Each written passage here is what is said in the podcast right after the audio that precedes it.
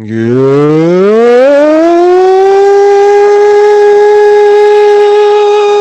evening, Sports Zonians. How's everybody doing out there tonight? I am Mike Aglioloro. I am your host for this is Sports Zone. We're recording with you live like we do each and every week here via the I 95 Sports and Entertainment Radio Network. And we got a good show for you tonight. And of course, we thank you, everybody, listening to us on all our various podcasting outlets. So we thank you for joining us, whether you're listening to us on Google Podcasts, Apple Podcasts, Spotify, Stitcher, TuneIn, Anchor. We definitely thank you for listening to us. And we got a good show for you tonight. We'll be joined by Dave Hastings and Eric Tressler in a matter of moments here. And we do have a lot to talk about tonight. We got football, we have free agency, the legal tampering period, as it is affectionately known in the NFL, started yesterday at noon. So we got a whole host of moves to talk about tonight. We'll, we'll get into what uh, the Giants have done or not done in free agency thus far. Ditto with the Jets. Uh, Cowboys ain't really done too much either. Um, I gotta be honest though, I I have never been more underwhelmed by a free agency period than I have with what has gone on in the NFL uh, over the last week or so. So we'll get into that. We got some basketball to talk about. We have some uh, NCAA college basketball to talk about with the tournament started this this weekend. Of course, the brackets came out and everything. Uh, but before we get into all that, Dave Hastings is here tonight. Let's welcome him on. Dave, how you doing? I am doing well, Mike. How about yourself? Not too bad. Not too bad. So, I mean, as you said earlier, let's let's start off with football because, yeah, like you said, football, the free agency, the legal legal tampering period that comes at the start of any NFL new year. We are in that period right now. And, you know, before we get into what I consider some of the highlights, and obviously I'll hear some of your highlights, I don't know about you. I am so goddamn underwhelmed by this year's free agency class and everything that's gone on.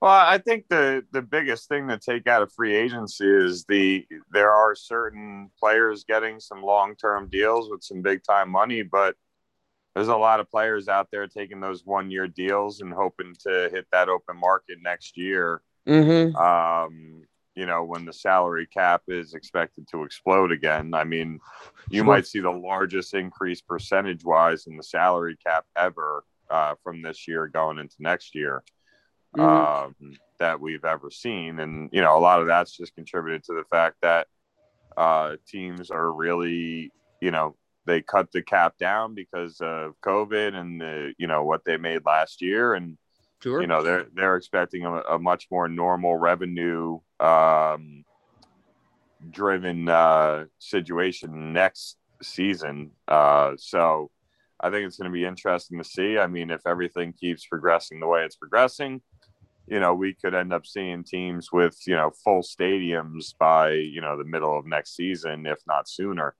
Sure. Uh, and I think I think that's what a lot of owners are banking on. Um, and I think that's what you're going to see. But uh, I mean, I think that's really kind of the larger, you know, storyline when it comes down to the the overall view of what free agency has been this year.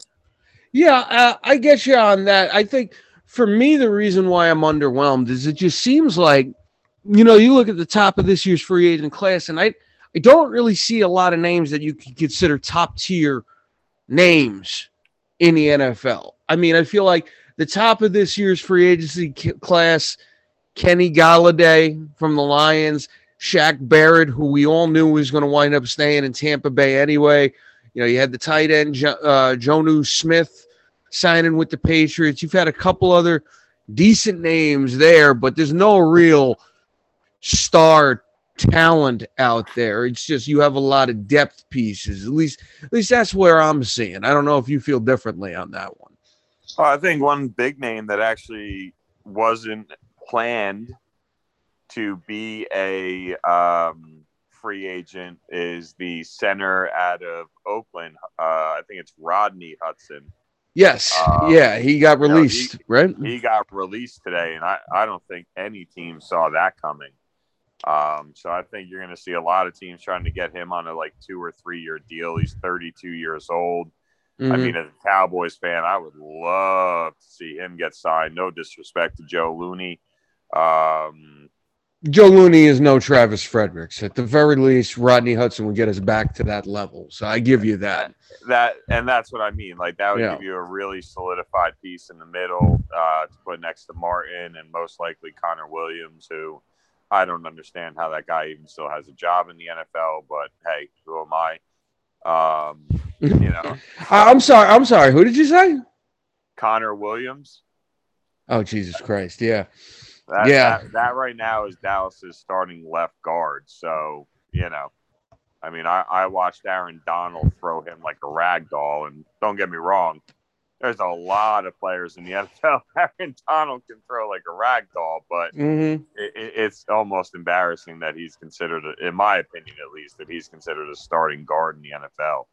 Um, I could see Well- him as a subbing piece, but that's besides the point. So I yeah, feel. I think I think NFL free agency for the most part has been pretty interesting. Um, you, you know, I think another thing you might see, and it's going to be interesting, is there's rumors that you know Tom Brady's lobbying for the Patri- uh, the Buccaneers to try and make a play and trade for uh, Odell Beckham, um, which really kind of surprises me, just knowing what kind of locker room personalities they are. I, I don't see how that one works.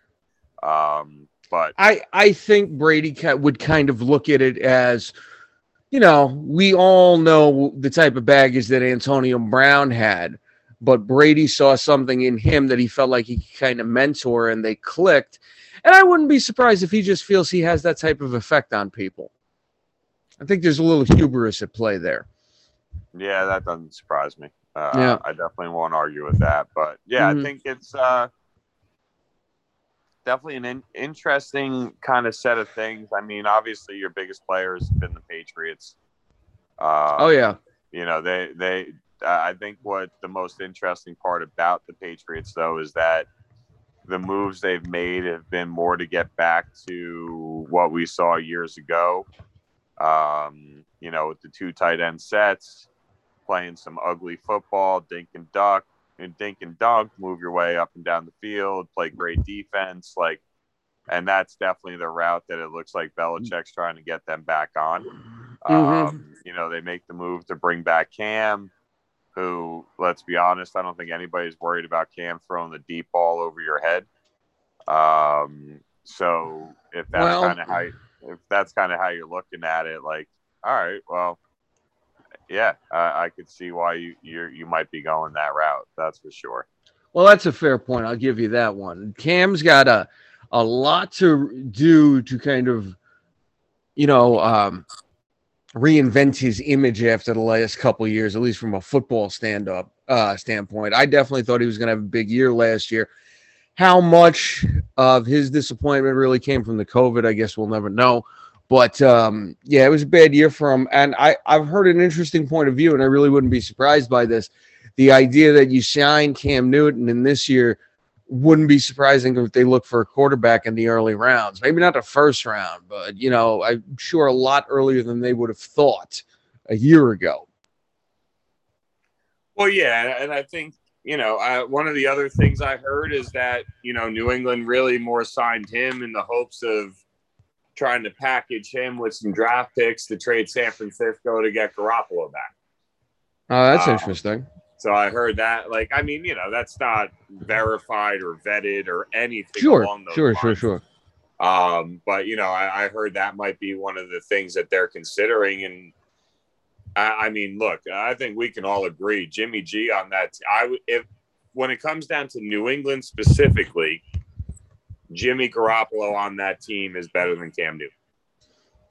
Oh yeah, and I I think for Garoppolo himself, I think being in New England would be better for him than being in San Francisco, because you have a guy in Belichick who believes in him and believes you could put him in the right spot. And you know, as you mentioned, they made all these moves. They brought in the uh, the tackle back, Trent Brown, I believe was his name, the guy they got from um, was it Houston? They they got him from? I think it was Houston, so. right? Yeah. So they got they got him. He's Belichick is capable of building an offense around certain quarterbacks. We've seen it before. And um, what was I going to say? You know, the, the defensive guys they got in there good. Jonnu Smith. I like Jonnu Smith a lot. I think he's a very good tight end. Uh, I don't think he's anywhere close to a Gronkowski or, you know, anyone else they've had in there. But get him in there with Edelman, I mean, they still got work to do in terms of a weapon standpoint. But Garoppolo on New England, I think they could get back to the playoffs with that. I mean, look, I think they can get back to the playoffs with what they already got in place now, uh, just with the moves that they made. And the reason mm. I say that is a lot of people are forgetting they had three different uh, Pro Bowlers and one or two All Pros that opted out this past year.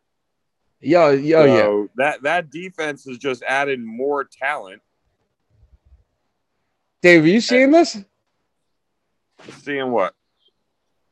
Um, we have been joined by someone in the chat room. I don't know how you feel about this name. I mean, if they're talking about my Bulls, the Bulls won the, their last game. I mean, they haven't had a great start from. Well, uh, I get the feeling that Schmelrose, so that might be a Blackhawks reference. Uh, I mean, you've also said it looks like um, Andy Dalton's going to be going to. Oh, uh, right, right, going to, right. Going to Chicago, so yeah, it could be that as well. Yeah, that's that's very true. That's very true. Sorry to interrupt. I saw that and I had to draw your attention to that. That just made me laugh. No, no, no. I mean, honestly, right now for me, I, I'm just I'm trying to find the list of the players that the Patriots have signed. That's that's what I'm looking for right now. Well, there's been like um, six of them. I know Jonnu Smith. They got the two guys from Baltimore. They got the linebacker Judon and the cornerback. I want to say his last name is Bell. I just saw it. Oh, where is it? Where they got the corner. I, I found a list. So they Mills, Mills, Mills, Mills. Yeah. He was with Philly. They also added Nelson Agholor and Kendrick Bourne, who are both good wide receivers. They're not great, but they're both serviceable wide receivers. Yeah. I think I think Kendrick Bourne is better than most people give credit for. But you know they're trying to return back to that that model they had with you know Gronk and Hernandez. Now, personally, do I think that combo is as good as Gronk and Hernandez? Hell no, do I think they're as good as them. But that that's kind of interesting to me. Um, you see, uh, Frank Gore is going to Philly. The the Giants have made some moves. But, oh, I did not see that. When did that Frank Gore to Philly happen? Uh, it was mentioned yesterday. So it, uh, obviously, none of this stuff's official. I think until tomorrow. Yeah, yeah, yeah. But my mm. favorite out of everything that's happened in the NFC East is that the Washington football team is going to roll with either Heinicke, if that's how you say his last name. I do apologize if I'm wrong. Uh, Heinicke or Fitzmagic himself, who signed a one year deal for $10 million with the Washington football team. And that one just oh, has. Can me... I just jump in real quick? I'm yeah, sorry. I cut I cut out a little bit. Let me do the introduction. Eric Tressler is here tonight, everybody. I apologize. I cut out there. Eric, how you doing? Did I cut out again? I got you, Mike. All right. I can't hear Eric though. Yeah, no, I wanted to give him a proper introduction. I hope we didn't lose him. But yeah. You got me now? I got, you now. Eric Tressler here, everyone. Second introduction. How you doing, I'm sorry, Eric? I was blown away by the by the Fitz magic news Dave was talking about. and I was just thinking, and maybe this is a hot take, maybe it's not, but I think I and listen, I the nicest way to put it, I, I it's like he's he's a man of the night with with many different suitors. He uh he he goes where he's most desperate. And that's where he tends to to like really like hone in and like I again I he's never made a playoffs, never right. been a, a, great quarterback in the league. He's had a couple sure. of good years He's had a couple of good, like, couple week stretches, but he's not anything tremendous. But Yet this no. guy keeps finding starting work because he keeps preying on the weak in the league. And he sees a team that's out there that probably isn't in a position to really do much this year and sees them as a chance to, hey, listen, this is another place I can get in. And if I do like, you know, six and 10, seven and nine, I might get enough seats somewhere else. You know, he, he could jump in, come in cheap and, and fill fill that void kind of like, you know, he's he's a weird dude. And I got to tell you, I am over Fitzmagic. I don't know why people keep giving him jobs. He's never going to bring you to the promised land. He, you're retreading old tires and hoping for a little bit of that magic that was never even good enough to get to the playoffs. So I have I have no idea of the wonderment and enjoyment of Fitzmagic at this point in the league, and I have no idea why he's still getting opportunities. Oh, you got to Can we- remember, can we Har- just say Harvard really- mind, man. He's smart. He outsmarts everybody. Harvard mind, except on the football again, field when you get in the outsmarting, or is he literally just just focusing and and like you know pretty much preying on the weak in the league? He's outsmarting the weak in the league. Eric, let's He- give him some credit. The man's a Harvard-educated man. though. He's keeping shitty teams shitty. It's, it's not doing anybody any good. I don't know. Eric, All I, it's doing is wait, putting wait, money hold in his bank account. It does nothing for the league. It does nothing for the fans. It does nothing for the organization, really. The only thing it does is fatten his wallet. And I'm not telling you he's a dumb guy, Mike. I'm not out here telling you. I was. I, all I know is I was. I thought that was funny. He's 100% is outsmarting people. But I am so over Fitzpatrick and it's so over him getting chance after chance in the NFL when there are other guys who should be getting those chances. Can, Yeah, can we dude. Sorry. just, can we just point out since none of us on this on this podcast are fans of the Redskins, we are fans of teams that play the Redskins twice a year.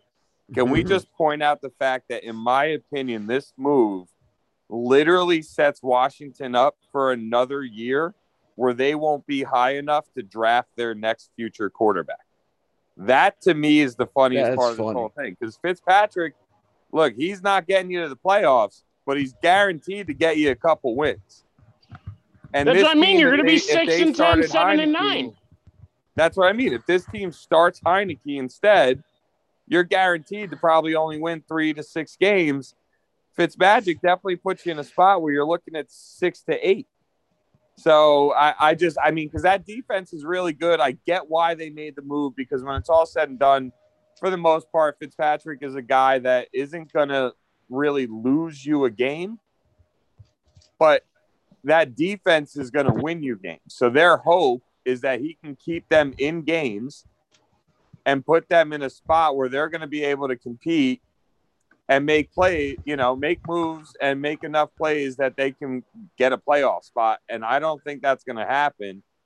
And I think it's going to be a spot where all of a sudden you're looking at the Redskins and you're like, you know, if you just went with Heinicke, you'd be in the top five and you could actually make a play for, you know, your future quarterback. And instead they're like, nah, we rather stay mediocre because, you know, that's what John, that's what Snyder's all about. If I'm them, I got I'm firing the coach or the GM or whoever's making these decisions because they're awful decisions. And if there's Snyder coming down making these decisions, then you know I just left. But I haven't heard that these are coming from Snyder, so I I don't know. Yeah, I won't. I won't fire Ron Rivera. I, I, I- have way too much respect for that man. So GM, by all means, kick him out the door. But I, I, I, Is he the I was so GM too though? I don't. I no, don't no, no, GM control too. no. They hired someone from Carolina who Rivera knew. I can't remember his name, but they hired a GM. I know it wasn't Carol- Gettleman. Well, yeah, because he already had a job. Um, Oh, yeah, no, no, unfortunately. Yeah, yeah. He's doing a great job. He's doing an awesome No, job. he sucks. He, he's doing. He's the worst. We're Wow, Eric, we ain't going. We ain't going with the uh, sarcasm at all tonight. We just we just rolling right through that. Okay. I, I gotta tell you, I'm disgusted with my team and what they're doing. I'm Yeah, disgusted go right- with it. Why, why don't you Why don't you tell us about it? Ross and like these guys, not even going after guys like Golladay. You're not going after trying to fix the offensive line. Instead, you're trying to restructure Solder's contract. You should dump that bum. They got to do something. They're not doing anything, and it, it, they're. It, oh, it's it's frustrating. Here's what I want to know. hell. Maybe maybe you can answer a question for me. I get that Solders high paid, but you got Daniel Jones and Saquon Barkley on rookie contracts. And Where they just are you- Leonard Williams to 15 million a year too. But Well, but I'm where are Williams had paid, where are all your big contracts that are tying up your salary cap though? Is what I want to know. Where are all of them? Because it's Solder and Williams and what else? Solder Williams. Um, there's other guys too. I, I off the top of my head, I don't really know, but uh, you know, I'm sure there are guys eating into the cap on the defense for sure. Who? Um, I Like thought they- the they loss- have- off the loss top to of my head, I'm not real sure. I thought the loss of Tomlinson back to Minnesota hurt really hurt the Giants' day. That that guy was playing good football.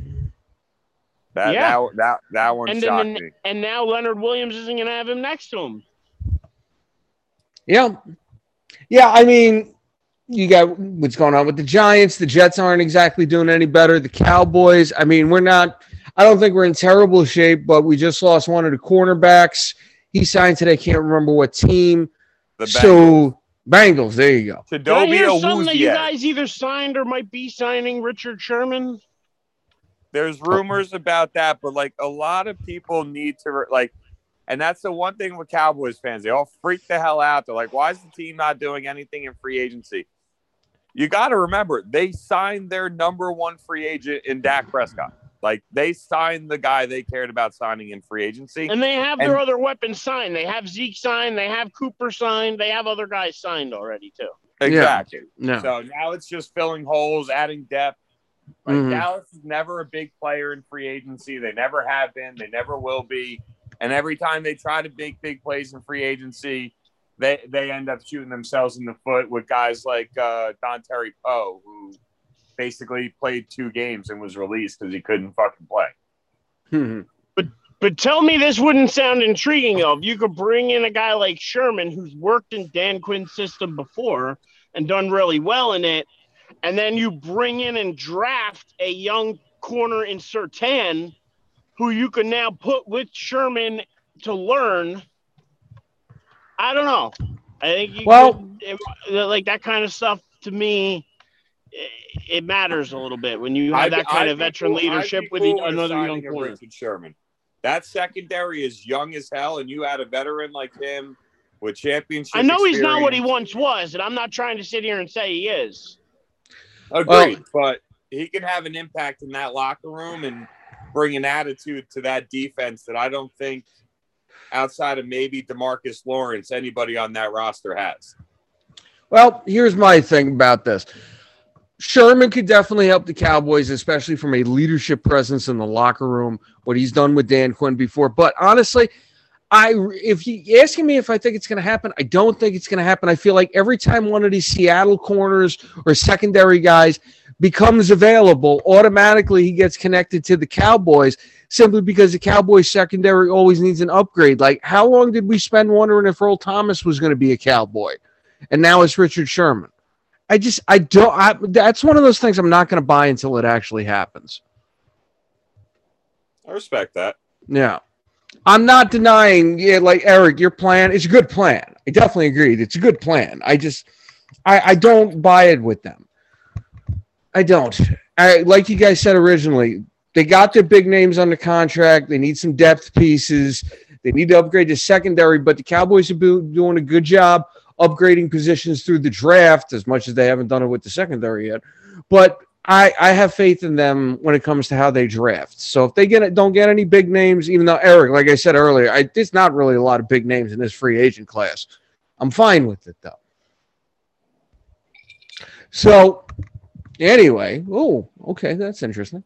Um, I, I want to bring up two things as far as this. Now, I mean, we talked about what's been going on the last couple days, but here were the two. You know, one we got to talk about this one.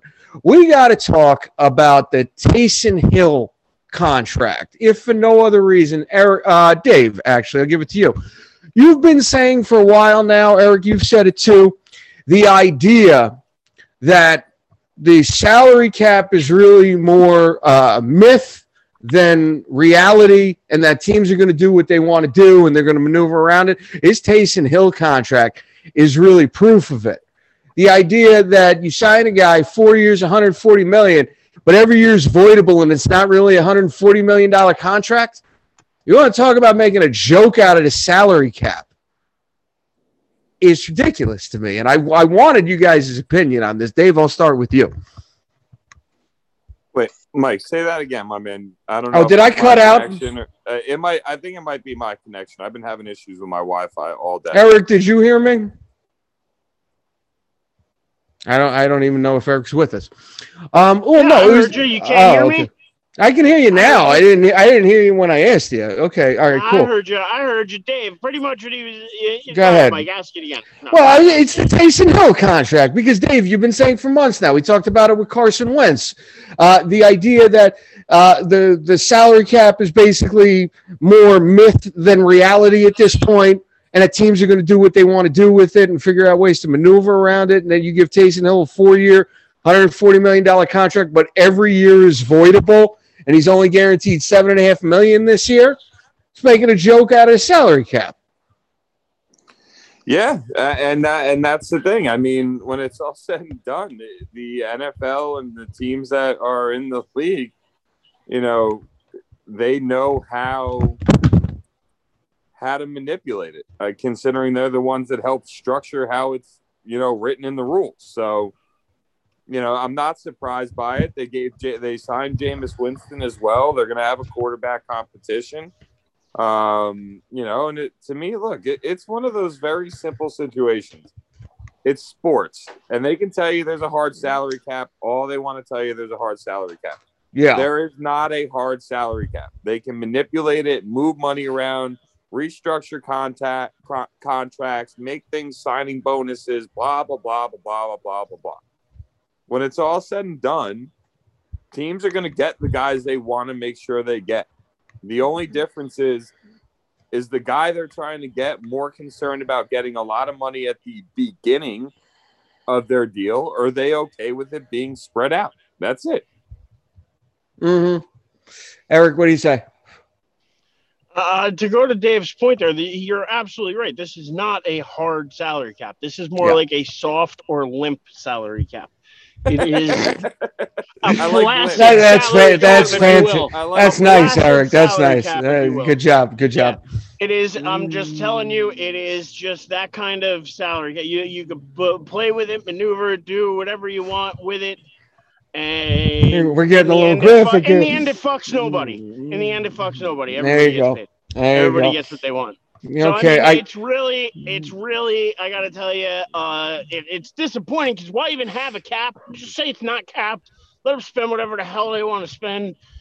It, it makes, I know they did it to try to bring things together, but it really doesn't. The teams that don't want to spend money find ways to not spend money. And the teams that do want to spend money find creative ways to spend it. It's, it, it, you're, you're never going to stop that. These guys are going to find loopholes. Mhm. So I I just think that it's pointless to have a cap. It's kind of the same in the NBA. They can manipulate things there too. Um, not necessarily to the extent that I think they can in the NFL, but they can manipulate a little bit, especially with trades and signing trades and things like that. Um, so I, I don't know. I I don't love it. I, I really don't. I I think it's kind of why even have it, but I guess they just like you know playing with playing with it. I guess. Yeah, just to, just to clarify, because I'm seeing what Schefter put about Hill's actual contract for this year. It's 9.686 million in a signing bonus, 1.439 million guaranteed roster bonus, and 1.034 million guaranteed base salary plus incentives. So, I mean, listen, you said we were talking about the Dak Prescott contract last last week, just to talk more about the maneuverability these teams have where you sign Dak to the massive contract, you give him a $66 million um, signing bonus and only seven and a half, uh, I think it was seven and a half million uh, as far as his salary for this season. Dave, Well, correct me like the- Yeah, and that's like He the only kind of like what, contract 20 from million? today. he was- Yeah, yeah. He, Leonard, but, Leonard Williams' contract ended up ended up being like four years for I don't know what it was, eighty something million or whatever it was, or and he only he ended up getting a twenty two million dollar signing bonus. And after everything else is all said and done, it's only eleven million dollar a year cap Right. hit. Right. There's only forty five millions guaranteed, and there's that's spread over, out over the four years, and it's it's always manipulated. So instead of like last year, I think he counted 19 million against the cap. Next year, he's only counting count 11 million against the cap. Um, you know, it's all ways to, you know, manipulate it and save money. It's the same way they manipulate the stock market and bonds and everything. Uh, they find ways to manipulate it. Somebody's going to find a way to beat the system. There's a system. It's like a video game. Somebody, you put out a video game, somebody's going to sit there and play it until they beat it. Can I get Same the cheat concept. code for this? Can I get the cheat code for the stock market, please? I wouldn't mind that. I, I need a I, listen, apparently uh, Reddit had it for a couple days. I mean, you know, it's- yeah, it- it's Yeah. out there. It's just you got to find it. You know, you know. I don't. I don't want to look. Someone just give it to me. Y'all know where I am. You just find me. God damn it. All right. Anyway, um, anybody got anything else to throw in about free agency period? I mean, we could talk about Brady getting renewed again. That's another case of the maneuverability there to get Tampa Bay a little more cap space there. But other than that, anybody else got anything else? Uh, Not I- I necessarily. two- I think I might have had something Brady wise, but let me see. yeah, I saw two things while we were talking. Uh, Emmanuel Sanders expected to sign with the Bills. So you could have three of the best route runners in the league on one team between him, Beasley, and Diggs. I'm not saying best wide receivers, just to be clear. I'm just saying three of the best route runners in the league on one team. Mm. You're also looking at the fact that it sounds like Chicago signed Andy Dalton with the idea of him starting and not Yeah, because he was- to Trubisky. He was so impressive as a starter this year, wasn't he? Look, I, I'm not going to tear Andy Dalton apart. I don't even Dak could not win games behind that beat up offensive line. So I, I'm not I'm not going to sit here and beat up Andy Dalton, but I, I'm I if you ask me to take choose between him and Mitchell Trubisky, I'm going to ask you who's in the draft. Yeah. So that that's about the best I can give you there. You Mm. didn't want the Bay's pistol pistol to have another misfire? Hey man, all more power to him. I'm not hating on anybody getting another chance. And not to mention I am him- Fitzpatrick. He doesn't deserve it. I'm done just saying, him signing with the Bears gives Dallas another comp pick in next year's draft. So, by all means, dude, sign that contract, play some games, get Dallas a comp pick. I'm all for it. It'd be nice. It'd be nice if they hit on a couple of those. I feel like they haven't been hitting on too many of the late rounders lately. Dak Prescott was a fourth round comp. I said lately, lately. So yeah, um, I, I well, one last thing. Okay, I know John Ross is not a big name, but I know Dave felt very highly about him when he came out of college. He hasn't really lived up to anything, you know, that he was billed as out of college. He's been hurt a lot and everything, but I feel like that's a low risk, high reward move for you guys. Eh, garbage. Yeah. Okay. Fine. All Garbage. right. It's it's a poor man's Kenny Golladay at this point. It was apparently we're not going to Well, be. apparently, you guys are poor men. Well, yeah, because we got apparently Gettleman's like, oh, we're up against the cap and whatever. Well, guess what, jackass? Everybody else finds ways to maneuver around it. If you were smart, you would too. I'm done with him. He should be fired and canned. He's awful. I mean, we know he's not smart, though. We know this. We know he should have been fired a couple years ago. It's just, I don't know. I'm not going to cry tears for you guys, though. Anyway, um, all right, we can move on from this, though. We can move on. Let's go to basketball a little bit here. No, no, no, no, no. Oh. Unless you guys already talked about it, but I mean, we didn't even touch on Brees. Oh, that's a good point. Yeah, Brees retired. Brees retired. And It I- actually let happened. Me just, let me just say real quick. A lot of people the last couple days have been like talking about where he stands all the time, and is he? Listen, by all means, we all know he's not the greatest.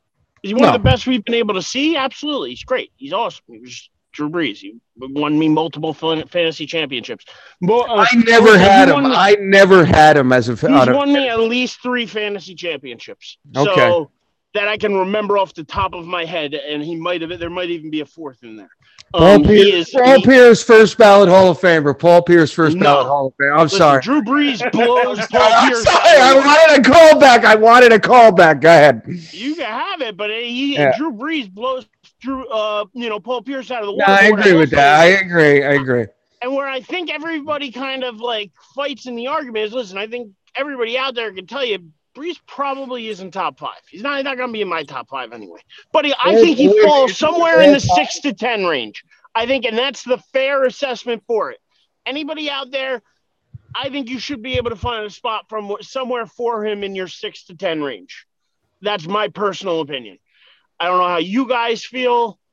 Go at it. I mean, that's a lot of ground to cover. I mean, Brady's definitely Brady and Montana are one and two, so there's that. Outside of that, I mean, You're gonna I say think Peyton's in there. Peyton's got to Peyton's in there. Peyton's in there. Yes, I'll give you that. I And you Um, want to give me any combination? Some people want to throw a Marino. Some people want to put an Elway. Other people I'm want kind to of- put Bradshaw. Other people I'm- want to put. I'm with I'm with Dave. I heard Rodgers' name in there. I'm with Dave on that one. Top Uh, five? Well, he said he, Dave. Correct me if I'm wrong. You said Rodgers ahead of Peyton. No, I'm saying Rodgers ahead of Brees.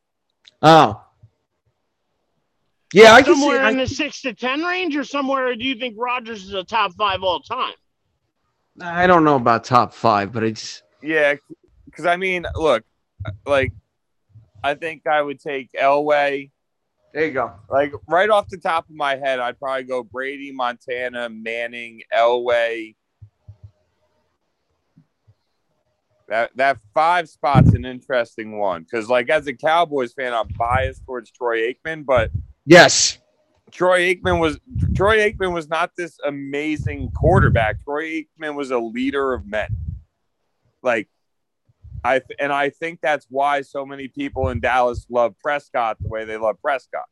Because I think it's the same kind of player where it's not that he's the greatest quarterback to step on a field, but he gets the guys in his locker room on both sides of the ball to play their ass off from beginning to end, 60 minutes every Sunday.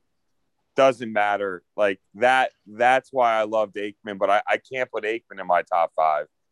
Um, Favre, Rodgers, Brees, uh, Brad, Terry Bradshaw. Um, I'll tell you yeah, this. like, I, like those, like those are all the Marino. I How do you put? How do you? How do you leave Marino out of the I think conversation? Mar- I think Marino's got a uh, uh, fair argument to be in there. I don't know. It's it's hard. Like I'm trying. I'm telling you right now. I'm trying to look up numbers right here. It is so hard to try to make an argument on older guys. You know, guys before our time in this argument because I feel like we should do everybody justice. If you're just looking at stats, because the statistics are skewed heavily towards our generation in the last 20 years because of all the fucking rule changes they've had. Well, I got you, but you could still look at guys like Jim Kelly, guys like Oh, sure. Uh, That's a good. That's a good name. Yeah. like- you know, there's a lot of great names out there. Bart Starr and like, there's a lot of good quarterbacks. I think would have been Bart good Starr, on. Uh, good you know, there's Yeah. there's a bunch of them. That's why I think it's fair to say Brees falls somewhere, kind of like a Rodgers does, in that six to ten range. Uh, I think just on face value, I agree with what you're saying.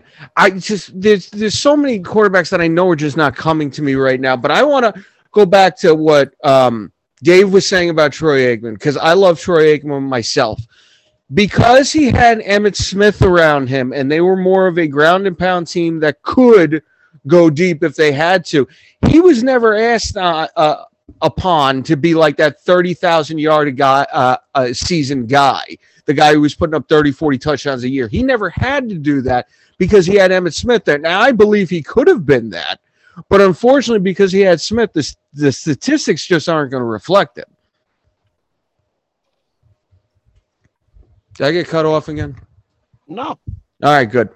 No, every time there is a pause after I talk, I'm going to think I got cut off. That is just the way it no, is. I just, I'll be honest. I have zero to say on Troy Aikman. I don't put him. in- I don't. I, I'll be honest. You know what? I- You know what name I want? don't. I, I have Brees and Rodgers both ahead of him, and I don't know if I have Aikman in my top ten.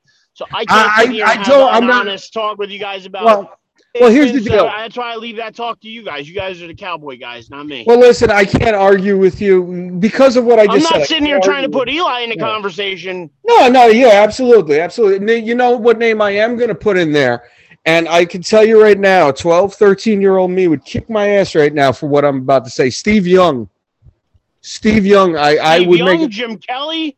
They're Well, we said good. Kelly. I agree with Ke- I agree Okay. with Kelly, but we we beat Yeah, Kelly. Steve so I Young was great. Steve Young was awesome. Yeah, Steve Young was fantastic. So I would put him in the argument for a top 10 quarterback of all time. Yeah, he's definitely in that conversation. Mhm. In my Yeah, opinion.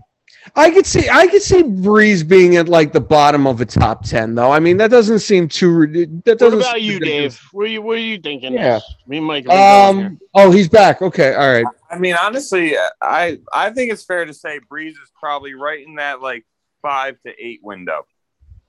But I think that'd probably be fair to say. I mean, the longevity of it, and I think, but like kind of like you said earlier, Mike, with like how the rules have changed. Like you go back to the '80s, '70s, '80s.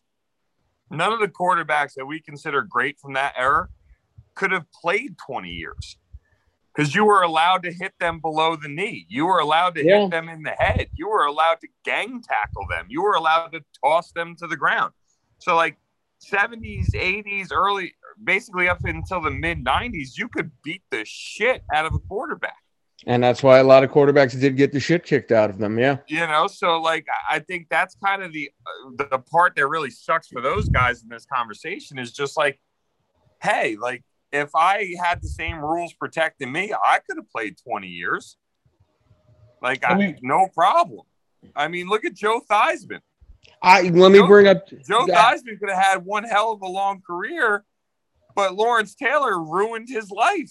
In today's NFL, Lawrence Taylor would have gotten suspended for that hit. It wasn't even a dirty hit. I've seen that play. He didn't mean to do that. He just went at him hard. Yeah. Let Yeah, me but that's just like the guys that Yeah. don't mean to hit a quarterback in the head when they go for the ball, and they not only get a 15 yard penalty, they get hit with like a three thousand dollar fine by by Wednesday. and I'll always believe that is wrong because I mean, and that, unfortunately, we're talking about the rule changes here. It's all about protecting the quarterback.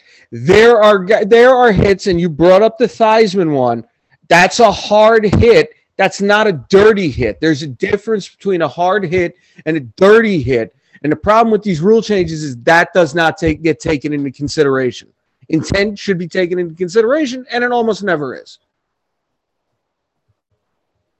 So, um, I want to bring up two names that we haven't talked about here. I've and this goes back to Dave, kind of what you were talking about there with the older times and everything. Johnny Unitas and Roger Staubach. I feel like we have to bring them up. Yeah, uh, but I got to point out, I got to, Oh. I got to point out Chicago shit show real quick. Warren Moon, that Randall Cunningham, like those are some really talented quarterbacks. How about Y.A. Tittle? Y.A. Y.A. Tittle, not Tittle. only played quarterback, he was a punter. yeah, he That was. That dude did everything. Yeah, he was. I loved Warren Moon. Warren Moon was fantastic as a quarterback. Doesn't get enough credit for what he did. Randall Cunningham, I just don't think. Did I don't anybody think- mention Johnny Unitas yet? I just, I just did. Yes, there you go. I, I thought I heard it, but I want to Yeah. make sure. Yeah, I, ju- I just said it before he brought up what uh, shit show was saying, saying in the chat room there. Yeah. Yeah.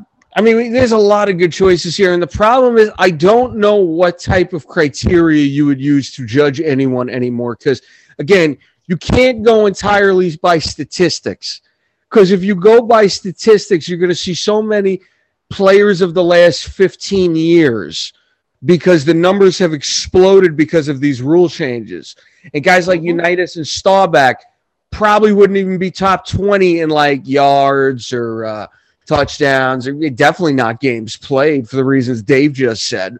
So I don't know what criteria you use to judge this all and tie it, to, tie it together anymore. Well, and that's the thing. That's what separates it. What are what's the criteria you're using? Because if we're talking strictly playoff performers, I'll Mm. tell you right now, I'll put Eli above Peyton. Yes. Eli Manning in the playoffs was like a completely different quarterback. Yep. It makes me nauseous to even make that statement, but it is the reality of the world. Mm-hmm. Eli Manning in the playoffs was a different quarterback. I don't I don't know No, what the problem. to No, no. I, I'm going to correct you there. He was the same quarterback. It's just the pressure never got to him. He never showed. He never broke. He always kept the same demeanor, that same goofy oaf look on the sideline that everybody made fun of him for. That same whatever. He showed up and played, and he Yeah. did it every. And I think it was that kind of consistency and the fact that he never showed weakness. He never showed that he was like you know intimidated or was down on the sidelines. He always kept the same even keel, and I think that helped him in the playoffs, and it helped it, like the team have confidence in him in the playoffs as well. Yeah. I get that, but just I mean that that I will never, ever, ever eh, like that game against San Francisco. Him and Alex Smith. I mean, Eli Manning got the shit beat out of him in that game. Like I get it, the the, the immaculate catch by Tyree and all that. That was amazing. Like yeah, I get that, but the way he played in those playoffs was unbelievable. Now San Francisco coughing up two fumbling on two different punts to put the Giants within field goal range really is kind of what won them that game more than anything else. But uh, I'm sorry, Eli in the playoffs. I, I I would watch those games. I'm like, all right, thank God this man isn't like this for a 16 game regular season, or the Giants would be winning multiple more than just two. If I can, if I can, uh, to sing Eli's praises a little bit, I want to quote uh, Gene Hackman from The Replacements. Got to have heart, miles and miles of heart, and that's what Eli had, and that's what he showed in those Patriots games. I just wanted I to throw that, that. in. Yeah, I just wanted to throw that in because we we haven't talked replacements in a little while, so I wanted to bring that up. Um, all right, we could talk like this. This argument right here could go on for ages, ages. Yeah. So it, it's a good thing, though. I mean, listen, we're all going to miss Drew Brees. It's it's um, it's great that he had a job lined up for him. It'll be very interesting to see him in the broadcast booth. I hope he is more Tony Romo than Jason Witten. And with that, let's move on here. Um, I want to go to basketball a little bit here, and we'll start with NBA first. Eric, I'm sure you have a lot of opinions on that Knicks and Nets game from last night, but one thing we didn't talk about last week, and I'm interested how you guys feel about this because, you know, obviously we've talked about the Nets. Eric, as you said, they're the most hated team in the NBA right now, and I agree with you on that. I still have yet to see all three of the big names on the court at the same time, and they get Blake Griffin added to them now. Now it'll be interesting to see what happens if the four of them are ever on the court at the same time. But do you guys remember a time when adding Blake Griffin to Kyrie Irving, James Harden, and Kevin Durant would have been a big deal? Yeah, it was about eight years ago. Yeah, I don't know. I don't know if it's that long. I don't know if it's that long. Six. It feels that long. I'm gonna say I'm gonna say Five, three or four, Gotta three or four, three or four. No way, because uh, no way it was long. I, I would give him the last couple of years with the Clippers. I would give him the last couple of years with the Clippers. That's what I'm saying. What Well, is look, your- I mean, he's always been a high flyer, though. I never felt like Blake Griffin was. Uh, Is it uh, true he doesn't have a dunk this year yet? I wouldn't be. But I'm just saying, I don't it's- feel like he's a guy that we ever thought was like a, a future Hall of Famer. maybe until we really saw him for a couple years when he came out of uh, college. I know he had a lot of. I mean, I think what Oh, no, didn't had a lot of Shaq, hype coming out of college for didn't sure. Coming out Shaq put the moniker he of one of the best. yeah didn't Shaq put the moniker of Superman on him just to piss off Dwight Howard? Uh, possibly. I don't remember that. I think that happened. Yeah, I don't know. What were you guys' thoughts when you saw Blake Griffin going to the Nets, though? Uh, Eric, I can It- start. I, I, you want to start with me? I think it's a championship grab for Gr- Griffin. He wants to get on board and try to get one before he retires. I think it's a That's what I think championship that that grab is. from both sides, though. No, because I don't think this really does a whole shit ton to help the Nets. I mean, they're just they have a couple injuries right now with some big men, and that's really the reason they're down that. And I think the one trade they made, but I mean, they're in talks for DeAndre Drummond. They're in talks for other, you know, they're they're trying to make other moves too. So I, I just think that this was more of a grab. They got him on dirt cheap. So it really didn't cost them anything because you know uh, Detroit's going to eat the, most of the salary.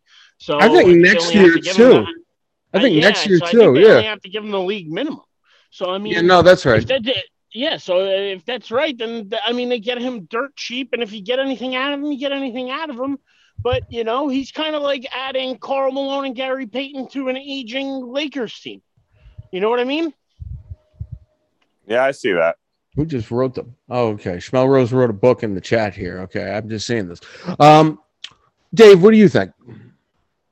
I, I honestly, I think it really is just a move by Griffin to try and get on a team that has the potential to win a championship. I think for the Nets, it gives them depth in you know the in that quote unquote big man position. Um, and honestly, I don't think we see all four of them on the court until the playoffs. I think the Nets are playing it slow. They're not in any rush. They know that they have one of the best rosters in the entire league and most likely the best roster in the entire, you know, Eastern Conference. And and I think you're basically just seeing them say, hey, let's add as many pieces as we can, give us the depth that we need, and we're gonna, you know, hit the playoffs and try to make a run at it. And I think that's really what we're just seeing is they're just adding the talent that they think they should add to to be able to make that move. Mm. But outside of that, I look if Blake Griffin gives them more than five points and three rebounds a game, I'm going to be pretty surprised. I'm going to go out on a limb here, and Eric, if you want to start playing taps again, you go right ahead. I think Blake Griffin is going to be worth a lot more to the Nets if he's able to be healthy and really show himself than you guys are giving him credit for. Like I know, I think Mike is spot on with five points and three boards. I think that that is. You mean Dave? Dave, Dave said that. You said Mike. assessment of what he'll give you. Well, here's the deal. I know the Nets need a low post presence, and I know at his best, Blake Griffin was never that. But I think the idea of a bigger guy who can play that position and be a scorer and provide a spark, because I don't know if he'd be a starter at least right away for them. I think he'd be for. Mike, you cut out, but just to let guys know, he actually made his last All Star game in 2019, the last full season the NBA had. So, I mean, I was shocked. Yeah, the fans that. vote that in. Though. What'd you say? The fans vote that in. I agree. I'm just saying though, like what? fans are voting for guys that are entertaining. Like it, it still says something that you made an All Star game just two years ago. I didn't think that was the case. Oh, he did? I didn't know that. Yeah, 2019 was his last All Star game. Was that the year he was that the year he got traded to Detroit? I yep. think that's about right. Okay. All right. Yeah, I didn't even know that. That's true. Okay. He probably wouldn't have made the All Star team in the Western Conference that year. So being in the East helped him. No doubt. No doubt. Eric, do you have any thoughts on that Knicks Nets game last night? Knicks go up early, trailing for most of the game. They pull within three with a couple seconds left, and then you get that play. Julius Randle goes up, ball gets hit by Kyrie, I believe, and he gets called for traveling. And then he wants to fight the referee. Kyrie or no? Randle almost Randle? fought the referee oh. last night. Well, then that's just stupid. Don't fight the referee. Yeah. Even if he made a bad call, I mean, it's they they make bad calls all the time. Yeah. Um, unfortunately, but uh, yeah, no. I mean, listen, the Knicks are far better this year than anybody ever thought they would be. Right. Honestly, nobody yeah. thought anything the Knicks were going to be anything this year. Everybody was uh, hoping that if they saw any kind of improvement, if they finished somewhere not dead last, that they, you know, would be showing improvement and trying to build and seeing what they could do, and they had a ton of cap space and a lot of young guys they what they're being able to do, they're they're 500 team right now. Nobody saw that coming through 40 games. They haven't won this many games. Uh, they didn't win this many games all last year, I think, right? I would or, or last full season. I don't know if they had 20 wins in a full season. I listen. I feel like this is just me because it's the Knicks and everything. I feel like they haven't won over 20 games in three years. Probably, and it feels that way. So yeah. I mean, to see what they've been able to do to be in playoff contention and to be talked about as a team that may not even have to play in that playing round game where seven through 10 have to play it out to get in. They may finish somewhere five or six and just be able to get in. That's amazing. And that's that's huge. And the improvement that RJ Barrett's shown has been huge. Mm-hmm. Um, Randle has been playing great. I think Thibodeau has made a, a monster difference. I think – we talked about a week or two ago. I brought up the fact that the one thing you haven't heard is James Dolan's name outside of the little scuffle that happened with Ewing and, you know, him getting, you know, stopped for a pass. But even Ewing came out and said, No, I talked to Dolan. Everything's good. We're, we're good. No, no, you know, you haven't heard a peep about Dolan. Why? Because the organization is running the way it should and people are making decisions the way they should. It wasn't about Dolan on a power trip. It never was. But he was just always the scapegoat because when it, when shit really goes sideways, you're gonna go, you know, rots from the top, rots from the head. You know, so you're gonna go after Dolan, especially after he failed with Phil Jackson. He's failed for the last 20 years with a ton of other moves. It's the, the city was getting a little fed up. I get it. But now they've seen a little bit of a difference, and everybody's kind of backed off Dolan a little bit. And they've given credit to, to World Wide Wes and to Leon Rose, and they've been giving credit to Thibodeau and, and, and talking about the team in a positive light for the first time in, in I probably since the year they won 54 games under Woodson with Melo, under Melo's best year as a Knick. You know, so it's it's been that long, and I think that was back in I don't know if that was 2012. 2013, 14, it was, somewhere it in that was, range. it was definitely around that time because we were still on the air in the old studio when that happened. So I mean, yeah, that, that that's how long it's been. It's been almost ten years since those teams had any kind of relevancy. Mhm. Forget about just uh, even being a, being a playoff team, just being a winning team. So it, it's been huge, and you know, I I've really liked watching this team. I'm interested to see where they go. I hope they don't blow it up because there was talks like at the beginning of the year that Thibodeau was thinking that he wanted to trade a lot of the young stars, bring in some more veterans, and this and that. Yeah. I think the tune's changing a little bit on that as the season's going on, and he's seeing some of these young guys play because Quickley looks awesome. Yeah. Um, Barrett's looked much improved.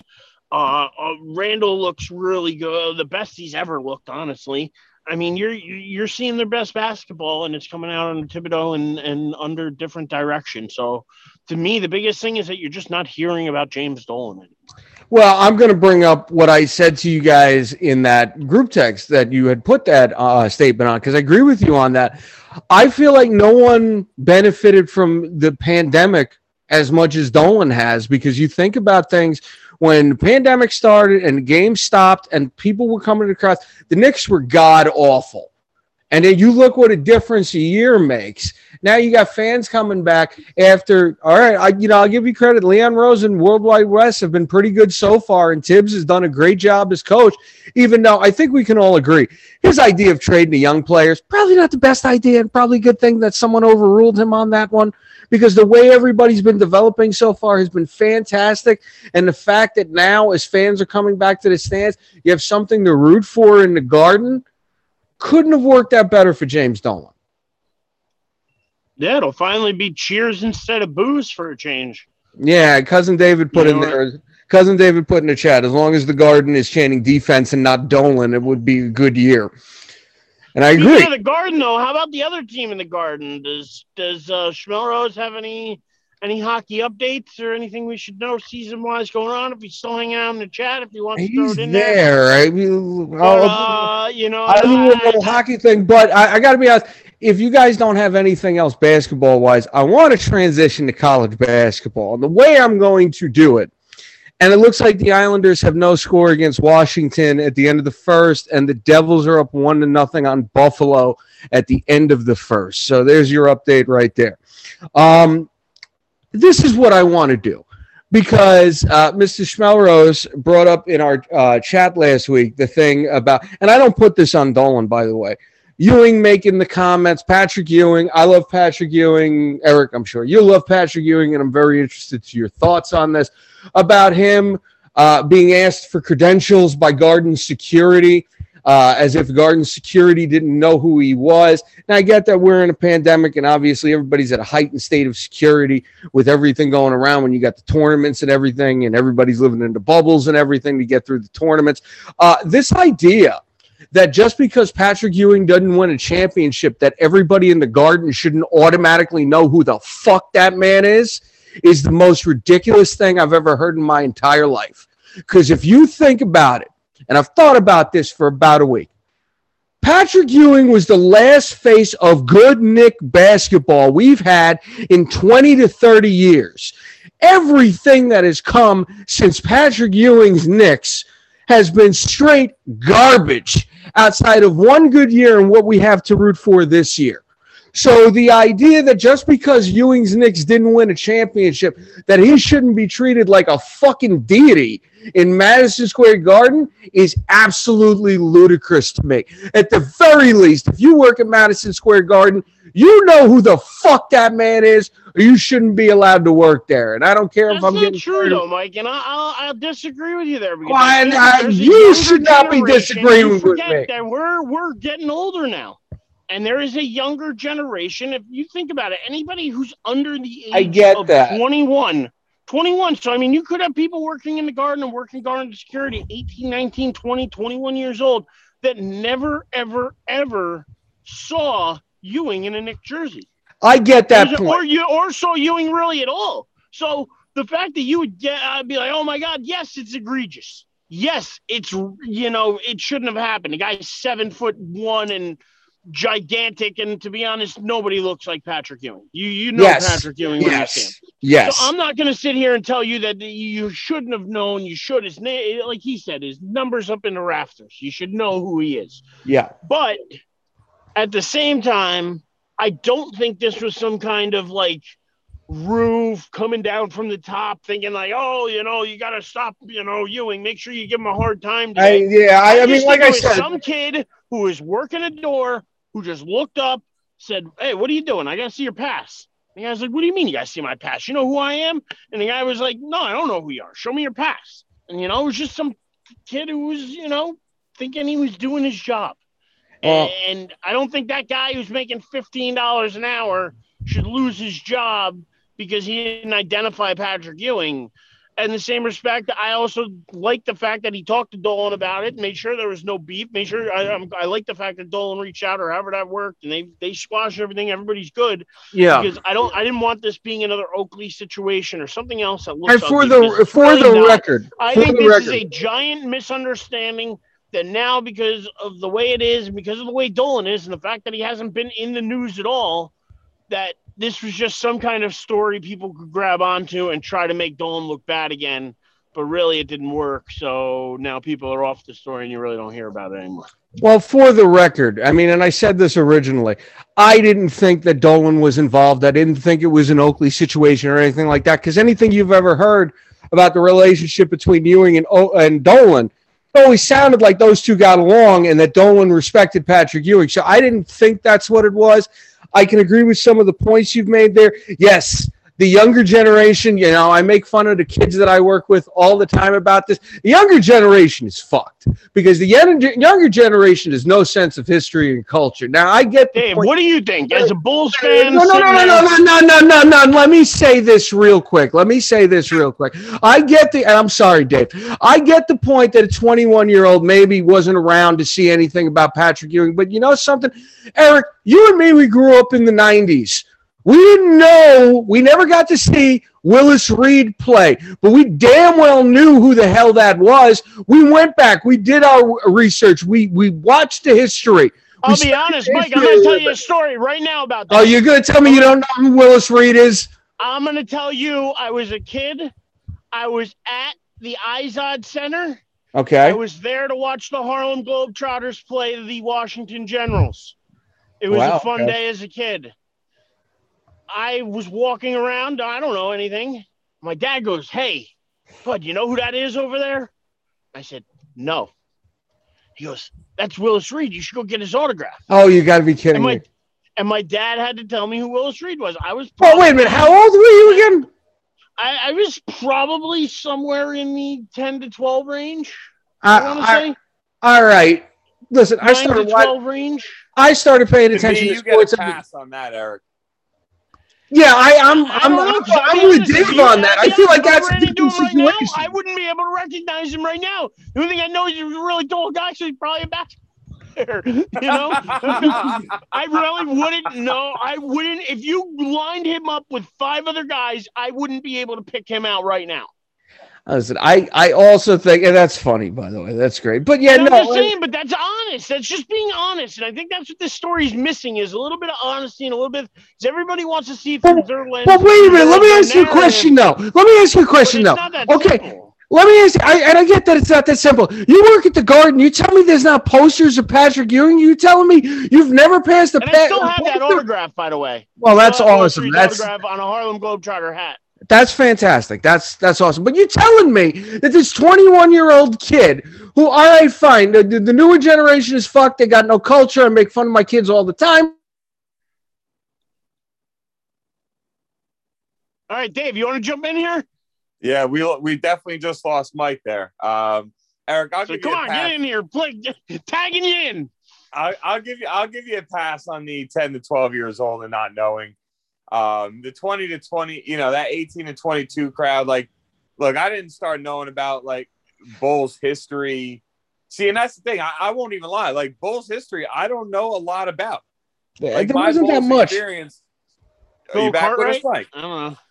Yeah, Mike, you cut out again. Well, Yeah, yeah, I, talking. I, I, tag- I noticed. tag David. Yeah, tag no, David. that's that's fine. That's fine. No, no, Dave, keep going. I, from what I know, you guys didn't you guys have George Gervin at one point? Yeah, but it, that was at the end of his career. Yeah, Um, That's about it. Look, I, I don't know a lot of Bulls history. Cowboys history, I know a shitload about. And I think when it's all said and done, it's how passionate are you about the team? If you're a casual fan of any sports team in any league, then you're just a casual fan and you know the guys that are playing today. You're not you don't need to be expected to know the history. If you're a diehard fan, then yeah, I expect you to know the history. And I think that's kind of like Eric, like you said, that's kind of where this story lacked context. Like, how old was this kid that asked him for credentials? Is this kid even a Knicks fan? Like, those are fair questions that you should know the answer to. And if you don't know the answer to, you're jumping to a, a, a- some type of a you know assumption that you have no no real groundwork to base it off of. And that's that's to me what it, it really does boil down to. I mean, yes, Patrick Ewing, he's a unique one. He's a very he has a very distinct face. There's no other way to put it. But at the same time, he's also seven feet tall. Like, so yeah, the combination of the two would tell me, hey, you kind of look like Patrick Ewing and you're tall enough that you probably played basketball.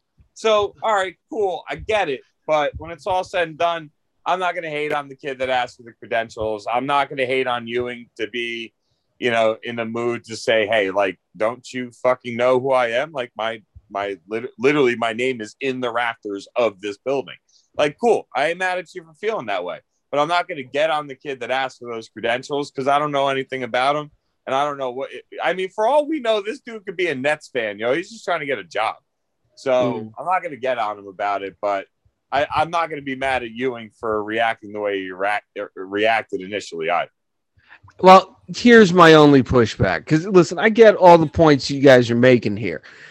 You're in Madison Square Garden. You work in Madison Square Garden. I am pretty sure there are life-size mural, murals of famous moments in garden history. There, you're telling me you never walked past a photo of Patrick Ewing? I wouldn't be surprised if they got a life-size recreation of Game Seven of the Eastern Conference Finals in '94. That moment we've all seen Ewing with his arms raised on the announce table when they win the game.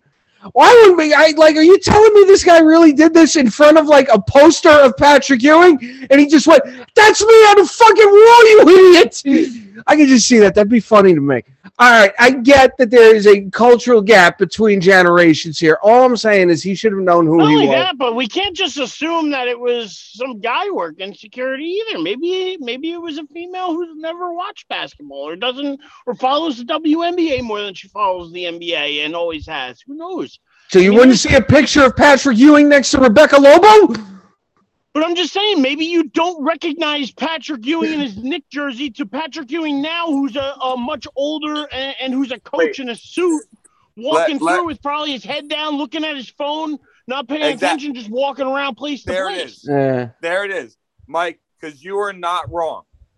thank you. There are definitely pictures and murals and whatever else Patrick Ewing throughout MSG. Guys, Eric well, hit it. Eric hit the nail right on the head. I could see that. This kid is a kid, male or female, does not matter, walking through the concourse on their way to where they're supposed to be and probably staring at their phone the entire walk Mhm. every single day they work. So you're not wrong, but Eric straight up hit the perfect reasoning why your point only has so much validity to it. Mhm.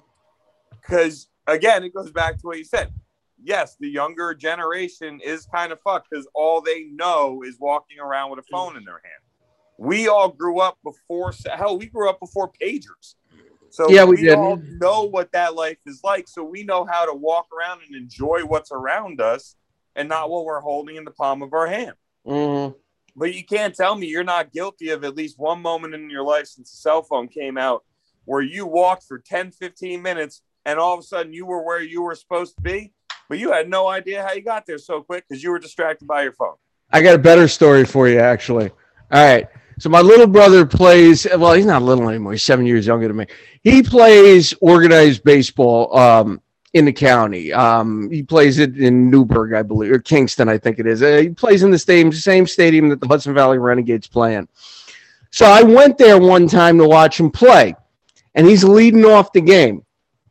And I put, I, I'm looking at my phone very quickly, and I hear that crack off the bat that you know what that crack off the bat means. That crack off the bat means someone just got a hold of one for a home run. And look up, my brother just hit a leadoff home run to start the game, and I'm st- I'm looking at my phone when it happened. There you go. Yeah, We're all guilty of it. yeah, Uh, Eric, I think I think that was the most perfect thing to say for this entire conversation. Like, yeah, when yeah. it's all said and done, like, yeah, that shit's all over the place. But odds have it, this person was walking to wherever they're supposed to be stationed and staring at their phone until they actually walk into the arena. And by that point, there's not murals in there. There's nothing but seats and things hanging in the rafters. Yeah. Well, listen, I mean, I don't think the kid should have been fired, and I don't think he was fired for this, and I don't think there was any malice behind it. This is just me. This is just the the uh, the cranky old get off my lawn guy that I've become in my advanced age of 38. Um, thinking, how do you not how do you not know who Patrick Ewing is? Because that's a guy who meant a lot to me as a kid, and Eric, I know you feel the same way on that. So the idea that we have a generation of people who don't know who Patrick Ewing is, blasphemous to me. Blasphemous to me. But you guys' points are definitely valid there. All right, with that, let's. Uh, you guys are more the college basketball guys than I am here, but I would be remiss if we did not bring up some college basketball talk here. We had the conference uh, championship games this past weekend. George uh, Patrick Ewing led Georgetown to win the Big East for the first time in over 20 years, I believe. So good on him uh, there. And we are now in the uh, we got March Madness starting Thursday. I believe you said is the first game there. You got the first four Yeah. games there. So I'll leave it to you guys. Uh, Eric, I'll start with you. I know you know big college proponent and all that stuff. And your Bama boys, number two in their bracket. I saw. Yeah, no, they played really good. They actually won the SEC regular season, won the SEC tournament. A um, couple SEC teams have been playing well at Tennessee, Arkansas. Um, there, there's there's been some good play down there, but yeah, no, I'm and just be honest, Mike, I'm not as big a Bama guy when it comes to basketball. It's mainly just a football program. Well, let me ask you Um, something about they, that. They are Uh, showing some sh- some spark and are playing well. Let me ask you about that though, because Bama is not traditionally known for having a ba- strong basketball team, if I'm not mistaken, right? No, but I think that the football team being so strong for as long as it's been has just been attracting better talent and better recruits to the school overall because people just want to come in to a place that's winning. People want to Sure. come to a place that's, you know, the athletic facilities are top notch and, you know, that they play in a big time conference. And, you know what I mean? Like it's, the better the football team does, the better all the other sports are going to do because it's just more of a draw for the school. So Mm. I think that's been able to help them get more talent to the basketball program as well. Sure, sure. All right. So, I mean, with that, you, I'm sure you guys know more about the brackets than I do here. Anything you guys saw that you were really happy about? Any matchups you're looking forward to? Any teams you thought missed the tournament that you thought should have made the tournament? And Dave, I'm going to go I'll to be you. honest, Mike, oh. I haven't had a ton of time. I've been working like crazy and I had some stuff this weekend. I haven't had a ton of time to look at the bracket yet. You know what's funny? told, You know what's funny about that? So I texted you guys before to try to game plan about what we were going to talk about college wise, and I didn't hear from you guys from now. And I was just like, "Oh shit, they're pissed. I didn't watch any college basketball this weekend." So thank you, Eric. thank you, Eric. No, All but I am looking. I am looking to see if there's anything here. I am looking. I'm combing through. Um, I do want to know. I don't know if you guys can tell me. Did Seton Hall make it? I Um, believe I- Rutgers made the tournament for the I first think time. you're right. Rutgers, They Rutgers had they did broke make it. the they broke a, a NCAA. They were the the uh, longest team to not make a tournament. I think big uh, major conference t- team to not make a tournament. They had Mm. like the longest streak going, so they were finally able to break that. I think it was fifty years. I don't know. Maybe Dave, you might know more. Uh, I think it's. I think it's a little. I. I think the last time Rutgers made the college tournament that mattered, it was the NIT. Because a lot of people forget the fact that the NIT was the original big college basketball tournament until the cable networks got involved and they made uh, March Madness. and now absolutely nobody cares about the NIT. No, the NIT is your loser bracket. Yeah. Eric, I, I got the bracket up in front of me now. I don't think Seton Hall made it, but I'll be honest, and and Mike, just to continue with it, helping you feel a little better. Like I'm, I, I'm with Eric. Like uh, the bracket I have in front of me is the first time I've looked at the bracket since it came out. Um, but look, I, I think a I'm shocked North Carolina made it. I mean, not shocked in the fact that they weren't one of the top 64 teams. Just more shocked with how the year started that they pulled it off. But I think you got to look at Baylor, Villanova, Gonzaga. Um, those are going to be some of your main schools to pay attention to. Michigan's been playing good ball. Um, Clemson always plays good basketball in the tournament. They're actually, met, ironically enough, matched up against Rock, uh, Rutgers in the first round. Um, so you got an old Big East matchup out there. UConn's playing pretty good ball. You could end up with UConn, Alabama in the second round. That could turn into a really great game. Um, you, you know what game I think is actually going to be really good, and I was listening.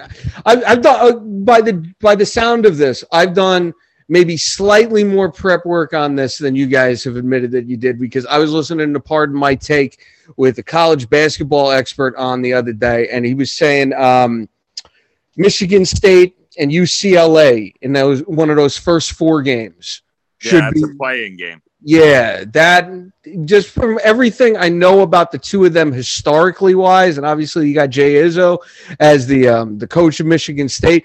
The fact that he's only in a play game, that's crazy to me. So I think that's going to be a really good game.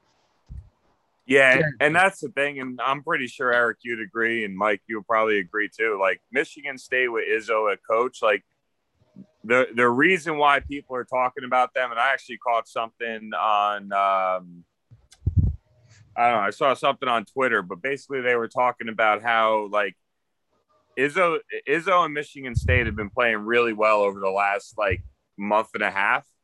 Mm. And one of the most dangerous things you can have is a, a Tom Izzo team going into the tournament hot. So Yeah. there's a there's a lot of teams that would love to see UCLA take them out in the playoff game because or playing game because it if they get in, there's going to be a lot. Whatever team gets them moving forward is not going to be a very happy camper, and and it could even higher seeds could run the risk of losing to them. But I I, I genuinely think this might end end up being the year. I like first look I, I- right now. I'm go I'm kind of looking at Gonzaga and Villanova in the final. That that's just first look, not paying attention to anything else. Um, Well, what just- did I? I'm, I'm sorry, Dave. Gonzaga really hasn't. Lo- they've won 30 straight games going back to last Yeah, season. no, they haven't lost yet. Yeah, Damn. and they were and they returned I think over ninety percent of their their roster from last year. Only a handful Christ. graduated. I'm going to say one thing, and then I'll go back back to you guys on this. As a Met fan, I would not want to come into a playoff like situation on a 30 game winning streak. I think that's a recipe for disaster, truthfully. And I'd look at this solely as a Met fan because you know you go on a big winning streak, you're going to have a big losing streak. So True. I get, I, I, I do get that. Uh, I mean, let's Yeah. be honest. I, I'm always like to me, if I was a Patriots fan, I would have rather lost Week 17 against the Giants. sure, absolutely, I get that. Yeah. All right, go ahead. I'm sorry. Nah, I mean, I think like me and Eric are saying, like we haven't really had a chance to kind of dive into it. So like, there's no real in-depth analysis, but I was gonna say I'm actually excited though because as much as I haven't really gotten into it much, I'm about to because I'm off all next week. So I am going Nice. to have the rest of this weekend to like really soak in some games, starting Thursday, but like really going into Friday, Saturday, Sunday, and then next week I'll have you know all the you know Thursday, Friday, Saturday, Sunday again, but I'll have time off, so I'll be able to watch the games during the day and stuff. So I'm uh I'm looking forward to actually getting into it because this is this is fun. One and done is fun because anything can happen. Yeah. No, absolutely. I agree with you on that.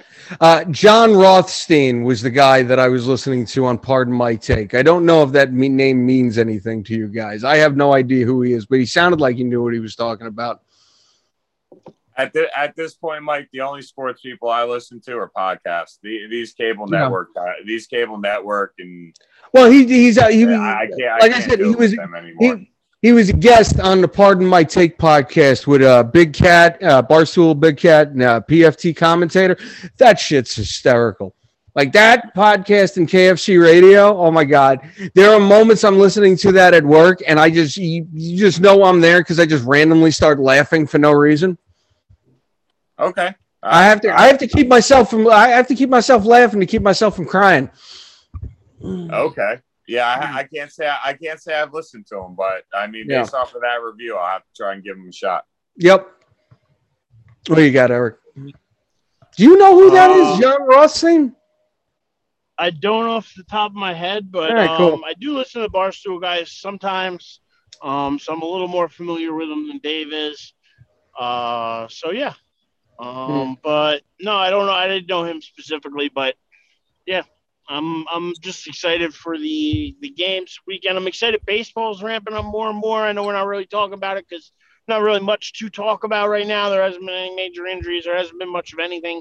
Well, So let, it let's wait to see. time. Let's wait to see how Carlos Carrasco comes back this week before you say that But one. that's what I'm saying. So for Yeah. this week, there's really just not much of a storyline there to, to draw from. It's just kind of getting ready for the season. But yeah, no, Oh, I, so that's God. why I'm just really excited for for the basketball this coming weekend. Um, all around, yeah, I think it's fun. This is where they start playing games 12 hours a day, starting at what noon and go through midnight. So let's go. Should be interesting. Should be a good weekend. All right. Uh, did anybody have anything else for tonight? I'm just happy to hear that we don't got to talk about baseball.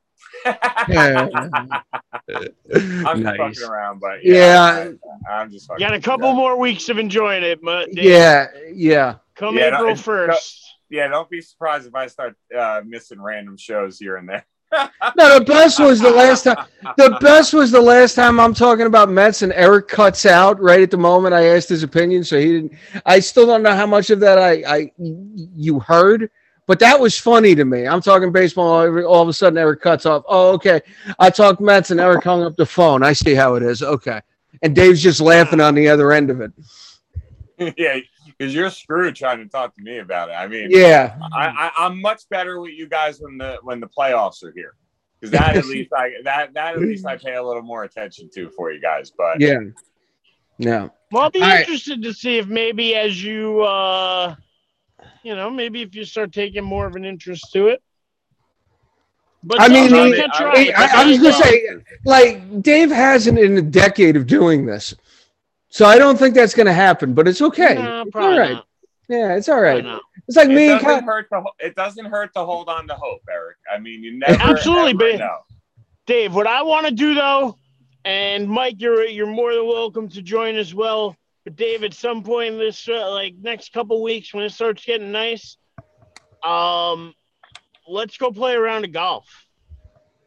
Oh, if you if you want to wanna have you want to have yourself a good laugh, I will happily play golf with you because I Yeah, suck. yeah, I'm a hack. I'm gonna shoot over a hundred. Don't worry. I'm Dude, not. I- I, I- haven't. I haven't played in two years, so I mean, I'm not gonna. I'm not gonna wow you. Don't worry. But I just, just get out. I want to just start playing more again. I haven't played in a while, and I want to start doing that and fishing more as the spring comes along. Just talking sports things with you guys. Just some sporting things that I enjoy doing. That I just want to get out and do more of this Mhm. spring.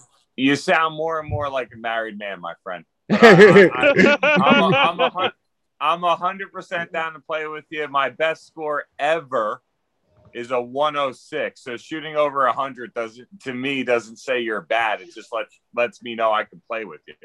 Listen, I I haven't. I've never played a full round of golf. I haven't even picked up a golf club since I was in high school. But I mean, I w- I would love to see you guys. So I mean, you guys name a date. If I can make it, I'd be there. Love it. Awesome. I'm down. But yeah, Yeah. Dave, uh, definitely. We got to get together, go play at the Knoll or something.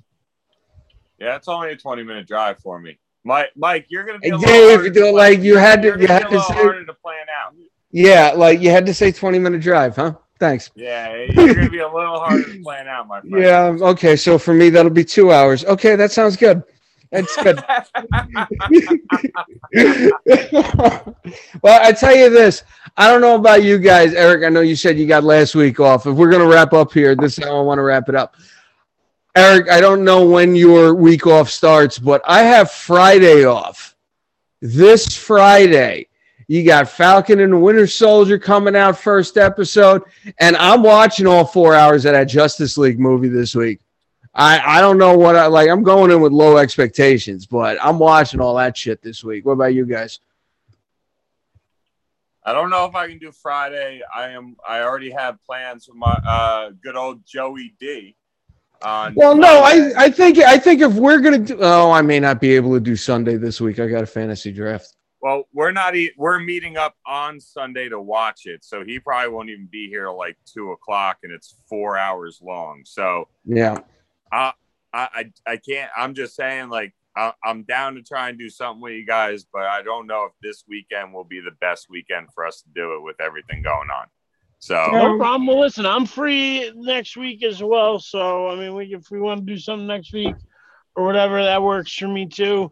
Um, plus, I'm with you guys. I don't know if I'm going to necessarily be able to watch everything on Friday, but I am going to try to at least maybe watch Falcon and Winter Soldier at sometime on Friday and then Justice League sometime either Saturday or Sunday, depending on which day I have less to do. Um, but yeah, so I am I'm down for doing something, you know, and again, if it doesn't necessarily happen for this week's show, you know, we'll try to do something for next week's. yeah, definitely, definitely. I know. Um, I think me and cousin David may wind up doing a little random thought thing, just with a bunch of little shit that we want to talk about on um at some point this week. So we might go live with that.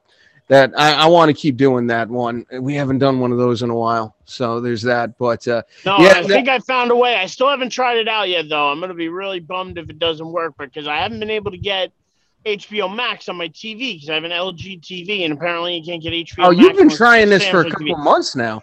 I have been because I wasn't able to watch Wonder Woman. Remember? Yeah, So what I did yeah. though is I kind of think I found a workaround. I went out and bought an Amazon Fire Stick, Oh, there you go. yeah, that'll. so Er- Eric, I my should be able to download HBO Max to that. Yeah, Eric, my girl had to do that. Her TV wouldn't uh didn't have the ability to download HBO Max. Went and got a Fire Stick, hooked it up to her TV. She's good to go. We've watched a couple. We've watched a couple of things on there.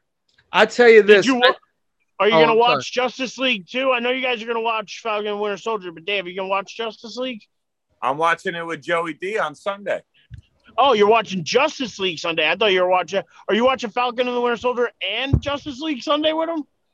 I feel- I feel like that Falcon- I, that I wouldn't bank on. More more likely going to be watching like uh just that. You know, you know Joey, man. Jo- Joey gives you an a, a couple hours and then he's ready to go home. I love him to death, but jo- Joey likes being home. Nothing does wrong like with that. Nothing. Nothing wrong with that at all, man. I'm a homebody myself. Oh, Nah. I'm mad at him. Yeah. Nah. I, when you said Falcon and the Winter Soldier, I was pretty sure. Um, that's that's a you and your girlfriend thing, probably, right? That's that's replacing Wandavision for you guys, right? Actually, I got permission. She said I'm really not interested in that. You can you can watch that without me. I'm like, all right, that's good. So Friday on my lunch break, I can watch it instead of waiting until Saturday night. Nice. So if, if, if that works for her, it works for me. And then worst case scenario, it's really good. I tell her it's really good, and I watch it again with her. There you go. there you There go. I'm um I'm gonna say this just because I've been watching this. You know, uh, HBO Max. I know you guys don't always like it when I bring up like the darker documentaries that I watch from time to time, but the Like one the that they that's not a documentary. that's not a documentary. And Wire is one of the greatest shows of all time. Y'all are missing out. But anyway, um, no, the documentary that they, uh, yeah, the documentary that they had on HBO Max, uh, the the Mia Farrow Woody Allen saga. It's intense, man. It's intense. It's pre- it's pretty good though. It's pretty good. Oh, All right. I, I'm I'm sorry, my Eric, Eric just knocked me off of that, man. I, I'm not Yeah. gonna hate on. I'm not gonna hate. I'm not gonna hate on what you said, but dude, he dropped the wire. I lost my shit. I can't even stop smiling. Oh, well, I am. I am just. I. I. You know. I get that it wasn't meant in a good way, but I don't care as long as we're talking no, about no, fire, no. That's all that It- it- matters. it's a good. It's a good. It's a no, good, it was. It was. It was good good rap. timing. A good good ribbing from a friend. That, that's Yeah. what that was. No, no, no. It was good timing. I can't argue with that. I can't argue with anything. I'm not mad at you, Eric. That was that was good timing. It's good timing. Oh my god! All right, Yeah. buddy. Let's wrap this. Yeah, let's wrap it up. Let's wrap it up. Okay, I'm telling you right now. Join HBO Max for Justice League. Stay for the fucking wire. All right, let's do some last words here. Thank you, everybody, for joining us here tonight. Dave Hastings. You know, every week I join this show and I'm so exhausted. And by the end of the show, I'm smiling and laughing my ass off. So Mm. I love you guys. I'm glad we can do this together and uh, hope it hope it never stops. Stay Yeah. sweaty, my friend. You stay sweaty. Yes, I, I'll tell you this. I was ready to pass out about 20 minutes before we started the show tonight. So I'm with you on that, Dave. Eric Tressler. Stay sweaty, guys. Stay sweaty, my friend. Yes, and thank Lots you, to get sweaty over, both sports wise and uh, DC, Marvel, all of it. It's it's a big sweaty weekend coming. It's a hell Absolutely. of a lot better than anything we got in 2020. Can you I guys agree believe with that. tomorrow will be a year since my store shut down for two months? It's just crazy to me that it's been a year already. Feels Sure. longer. Thursday, Time the flies when you're having fun. Oh, is that what it is? Thursday the 18th is a year since I started working from home. Yeah. Yeah, unbelievable. It was all this week last year. Unbelievable. All right, but anyway, thank you everybody for joining us on all our podcasting outlets Google Podcasts, Apple Podcasts, Spotify, Stitcher, TuneIn, Anchor, Bullhorn. For Dave Hastings and Eric Tressler, I am Mike Aglioloro. Thank you all for listening. We will see y'all next week.